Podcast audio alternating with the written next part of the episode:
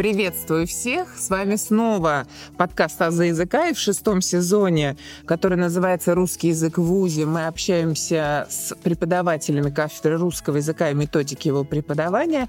В предыдущем эпизоде про старославянский язык в гостях у нас была Ерофеева Ирина Валерьевна, доктор филологических наук, профессор. И сегодня я ее не отпустила. И сегодня мы продолжаем общение, но уже на другую тему. Ирина Валерьевна, здравствуйте. Здравствуйте еще раз, Мимо мимоза. Ирина Валерьевна, сегодня тема не менее интересная, как мне кажется. Называется она этимология. Скажите, пожалуйста, что такое этимология? Этимология – это увлекательнейший раздел языкознания. Этимология изучает происхождение слов. Как они возникли, когда, в каком языке, по какой словообразовательной модели – Какие семантические изменения на протяжении веков происходили со словом – это то, чем занимаются ученые-этимологи. А чтобы этим заняться, необходимо иметь энциклопедические знания, то есть и другие языки знать и понимать, и исторические факты понимать, и знать историю вещей и реалий, то есть быть историком, не просто историком языка. Поэтому это очень увлекательно, с одной стороны – раздел языкознания, но с другой стороны он очень сложен для того, чтобы делать там изыскания. То есть это очень большие умы этим занимались. И у меня возникает вопрос. Вот у слова выделяется так называемая внутренняя форма. Что это такое? Да, как раз вот этимология и занимается поиском внутренней формы слова. Для некоторых слов современного русского языка она абсолютно понятна. Например, если мы возьмем слово «подснежник», то мы понимаем, почему так назван этот цветок. Он первым появляется после схода снега, то есть буквально под снегом он и появляется. Или если мы возьмем сходное по структуре слово «подоконник», то также можем легко понять, почему этот предмет, находящийся рядом с рамой, назван именно этим словом. Он предназначен для того, чтобы поддерживать окно. И некоторые другие слова, многие слова современного русского языка мы можем объяснить. Соответственно, мы говорим о том, что у них есть внутренняя форма. Если, например, возьмем слово «дворник», то тоже понимаем, почему так назван человек, который убирает двор. Именно потому, что он и находится в этом месте. А вот для других слов внутренняя форма постепенно утрачивается. То есть признак, который когда-то лег в основу наименования, а именно его мы и называем внутренней формой, он может забыться, стереться, измениться, и таким образом слово былую внутреннюю форму свою утрачивает. И для этого этимологи проводят специальные исследования, чтобы восстановить эту былую внутреннюю форму. Ну, детектив лингвистический какой-то. Да, совершенно верно. Даже есть подобная, как раз вот Ушанского книга «Лингвистические детективы», где нарисован такой сыщик на обложке с лупой, который как раз и ищет, что же там было в глубине веков, какие изменения на протяжении этих веков в слове происходили. Ирина Валерьевна, скажите, пожалуйста, вот процесс деэтимологизации, его нужно, наверное, пояснить нашим слушателям? Да, конечно. Вот как раз этот термин, который вы упомянули, он очень важен для понимания тех процессов, которые происходят. Деэтимологизация — это утрата внутренней формы слова. Здесь мы видим приставку «де», которая обозначает как раз разрушение, утрату, корень этимологии, о котором я уже сказала, и вот этот процесс в целом так и называется. Утрата внутренней формы, она происходит по разным причинам в истории языка. И ученые выделяют несколько таких причин. Например, деэтимологизация может происходить из-за утраты того слова, от которого данное образовано. Возьмем слово «кольцо». Всем нам известный предмет. Предмет этот круглой формы. Назван он был так, потому что было образовано от слова «кола», что значит «круг». Но слово «кола» выходит из употребления, соответственно, слово «кольцо» утрачивает эту внутреннюю форму. И в нашем сознании оно уже не ассоциируется с э, кругом, по крайней мере, в номинации, в назывании этого предмета. Также и во многих других словах, например, глагол «баять» тоже вышел из употребления, а от него было образовано слово «басня», широко нам известное. Остатки этого глагола «баяти» у нас сохранились в тех словах, которые мы говорим маленьким детям перед сном. «Бай-бай» — Это как раз остатки того самого глагола «баяти», который обозначал говорить, рассказывать, вещать. И вот, пожалуйста, слово «басня», оно тоже у нас утрачивает былые этимологические связи. Второй причиной деэтимологизации является утрата каких-то фонетических особенностей слова, изменения в звуковом облике вследствие тоже различных фонетических процессов. Например, слово «затхлый», оно когда-то звучало как «задохлый», то есть произносилось через «д» и было связано с глаголом «дохнуть», «дышать», то есть это было связано с ощущением запаха, который издает что-либо. После того, как вот эти изменения произошли, слово также утратило внутреннюю форму. Или, например, слово «чан». Оно было образовано от такой формы, как «дощан», и было связано со словом «доска». Чаны делали из досок первоначально, пока еще не было других материалов, и в этих дощатых, так сказать, бочках как раз хранили жидкости и что-то такое, что туда наливали. И вот слово «чан» тоже внутреннюю форму свою былую утратило. Следующей причиной утраты внутренней формы является утрата морфемы, с помощью которой слово было образовано. Например, был очень продуктивный суффикс «р», Сейчас он вообще уже не выделяется в современном русском языке, как отдельная морфема, но когда-то был чрезвычайно продуктивен. Например, в словах «пир», «жир» и «дар» он выделялся. «Пир» было образовано от «пити», «дар» от «дати», «жир» от «жити». В связи с утратой морфемы эти слова также у нас подверглись процессу деэтимологизации, то есть Упростилась их внутренняя форма, и мы сейчас уже их с этими глаголами не соотносим. Мог происходить разрыв семантических связей между словами. И таких примеров тоже очень много.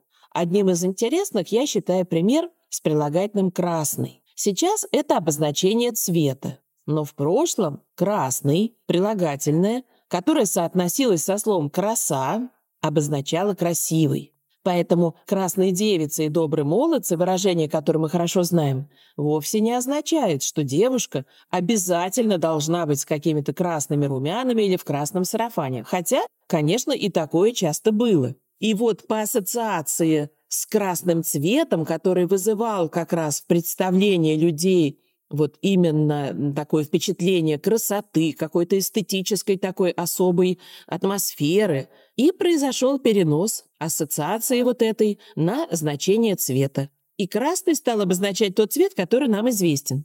А в древнерусском языке для обозначения этого цвета использовался прилагательный червленый от слова «червь». Вот если кто знает дождевого червя, видел вот такого красноватого цвета, именно по цвету этого червя, кстати, даже делалась и краска из сушеных червей, красная, по цвету этого червя и был назван цвет, тот, который мы сейчас называем красным. И, наконец, могут меняться сами предметы, и внутренняя форма в связи с этим у них может утрачиваться.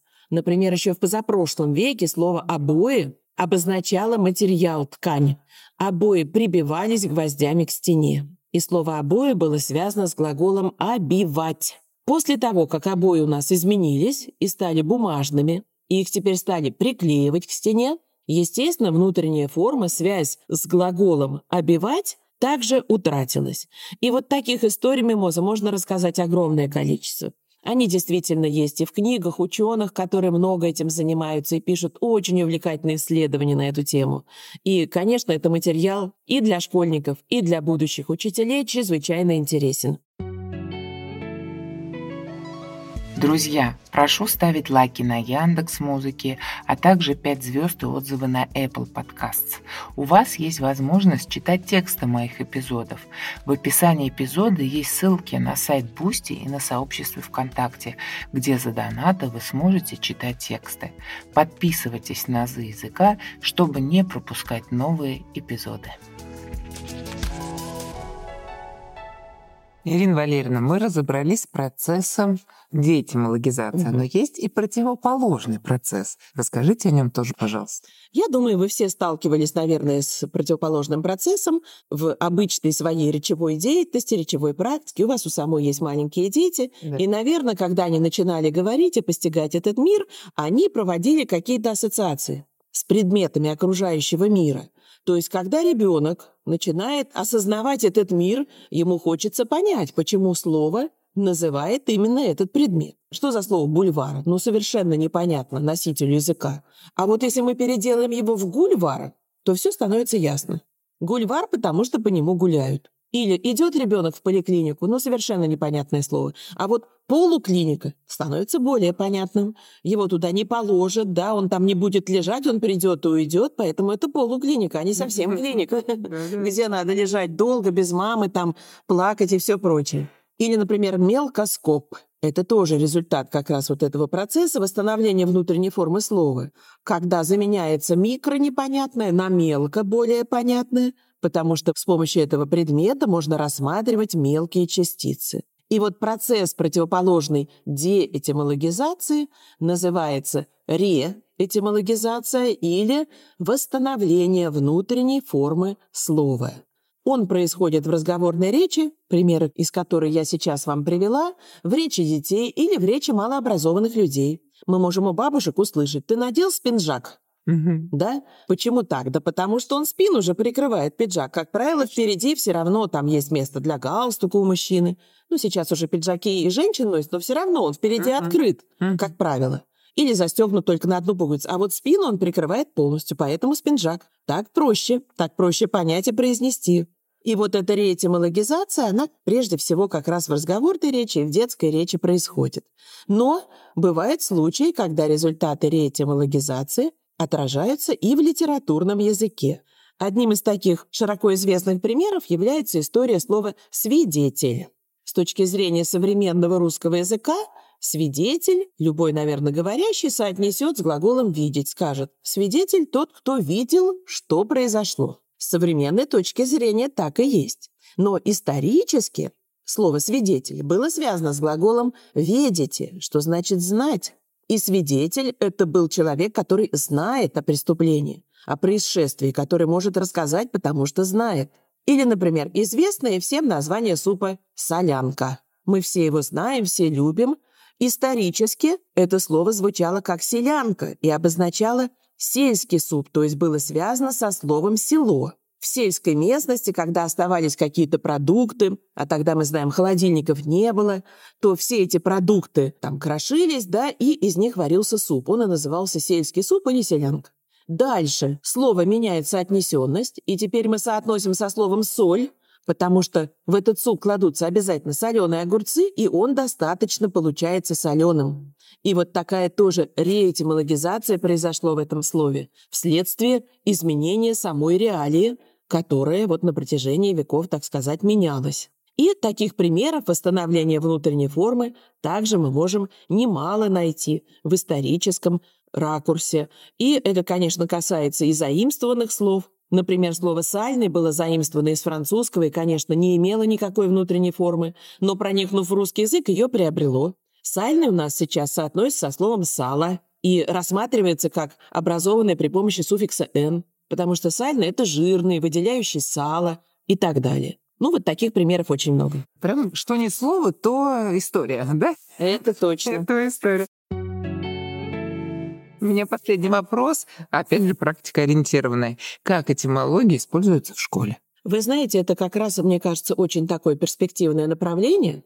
И есть и ряд пособий такого характера. И вот я в своем пособии, которое написала по этимологии, тоже привожу очень много упражнений и заданий подобного рода. Итак, мы даже очень можем использовать этимологические данные для закрепления орфографических навыков. Ведь русская орфография очень сложна, и очень много слов необходимо запоминать. Я помню, как мы в школе вели словарики специальные, записывали слова и чисто механически зазубривали, заучивали, запоминали, где что и какая буква пишется. Да, во многих случаях это единственный способ повысить нашу орфографическую грамотность. Но этимология нам в помощь во многих случаях. Я сегодня уже упоминала слово «кольцо». Было оно образовано от слова «коло», что значит «круг». И это коло мы здесь четко слышим и понимаем, что здесь буква О пишется в серединке, коло, в корне. Так вот от этого кола бывшего образовано не только кольцо, но и слово «колесо». О здесь тоже безударный. Но если школьник четко себе представит это коло и запомнит его, И, может быть, даже как-то наглядно учитель нарисует на доске и запомнит наверняка, что образованные от него слова «кольцо», «колесо» и не только они, а и такие слова, как «колея», «окольный», «околыш», ну, пусть они менее употребительны, но они тоже есть в русском языке, пишутся через букву «О». Или, например, слово «простыня». Оно было образовано вообще исторически от прилагательного «простой» и обозначало простое полотно. Семантические связи утратились и другие связи, но если их вот так восстановить, то можно uh-huh. закрепить правописание. Uh-huh.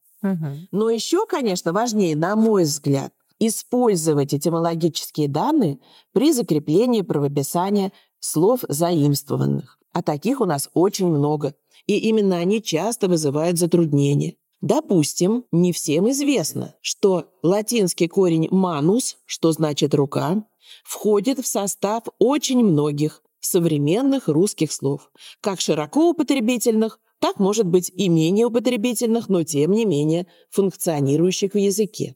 Например, слово «маневр» от сложения «рука» и «дело». «Манеж» из французского языка пришло и обозначало управлять лошадьми, из более древнего работать руками. Или всем нам известное слово «маникюр», которое означает «ухаживать за руками». Или, например, «манифест» из французского языка сложение слова «рука» и такой, который можно взять. «Мануфактура» из немецкого языка сложение, бывшее слов «рука» и «изготавливать». «Манжета» уменьшительно-ласкательное от французского слова, которое обозначает рукав.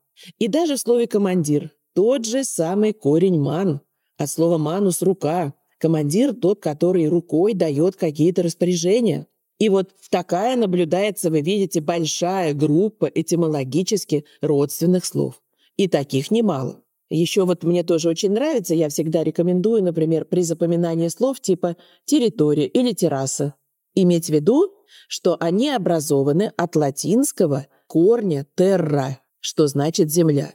И вот я представляю, если мы напишем это «terra», земля, и школьники это все представят и запомнят, то они не ошибутся в написании слова «терраса», а слово сложное с орфографической точки зрения. Ведь здесь кажется, что вдруг «р» долго или, наоборот, «с» как будто бы слышится долго. Можно легко ошибиться. Написать или с одной «р», или с двумя «с», то есть масса может быть ошибок. Но если запомнить, что «терра» означает «земля», легко можно написать это слово и навсегда запомнить его правописание. То же самое слово «территория» от этого же «терра» — это земельное пространство.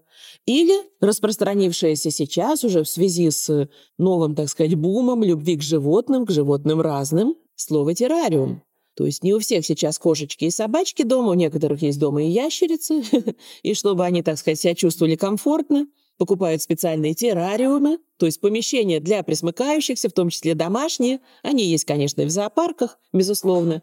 И вот чтобы это слово правильно написать, если вдруг ученик будет писать сочинение на тему «Мое любимое домашнее животное», а это, оказывается, ящерица или еще какой-то присмыкающийся, то он без ошибок напишет это слово. Еще есть слово терракотовый, которое обозначает цвета глины или цвета земли. Может быть, оно более специальное, может быть, оно для дизайнеров более актуальное или для художников. Но ведь у нас многие учатся в художественных школах дети. И наверняка там изучают разные оттенки цветов. И это слово терракотовый вполне возможно станет для них актуальным, входит в их активный словарь, и им надо знать, как оно пишется. Поэтому вот лишь несколько комментариев, а их можно продолжить, их много. И вот представляете, вот Мимоза Тимуразовна, да, я думаю, что это поможет очень даже закрепить. Конечно. Вот в частности, если своим детям вы расскажете об этом, наверняка они тоже смогут это запомнить лучше. Ирина Валерьевна, очень, знаете, увлекательно и интересно с вами общаться. Вы настоящий кладезь знаний, да? И вот наши слушатели теперь, наверное, могут сказать о том, что кладезь слово старославянское, которое соответствует русскому слову «колодец». Поэтому Поэтому наша широкая аудитория, я думаю, почерпнет из нашего общения, наших диалогов для себя много полезной информации.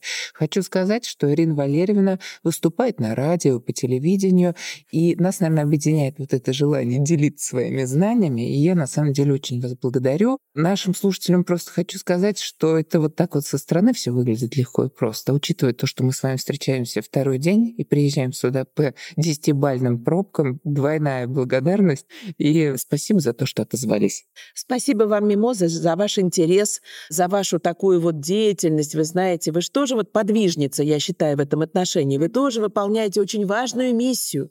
Вы пропагандируете любовь к русскому языку. Ну, невозможно. Народ не может жить без языка. Язык — это очень важная составляющая нашей жизни. Все абсолютно переводится на язык, потому что мы ничего бы не смогли в этой жизни сделать, ни в любви признаться, ни открытие сделать научное да. без языка. Это наше все, это очень важная на самом деле сторона нашей жизни. Поэтому спасибо вам и за интерес, и за те вопросы, которые вы задаете, и за то, что вы заинтересовываете слушателей именно тем материалом, о котором мы говорим. Спасибо большое, Ирина Валерьевна, и до свидания. До свидания. Вы можете слушать подкаст «Азы языка» на любой удобной для вас платформе. Кроме того, вы можете читать тексты эпизодов, если перейдете по ссылке в группе ВКонтакте или на сайт Бусти. Не забывайте ставить 5 звезд и отзывы на Apple Podcast, а также оставлять сердечки на Яндекс Музыке. Благодарю за внимание.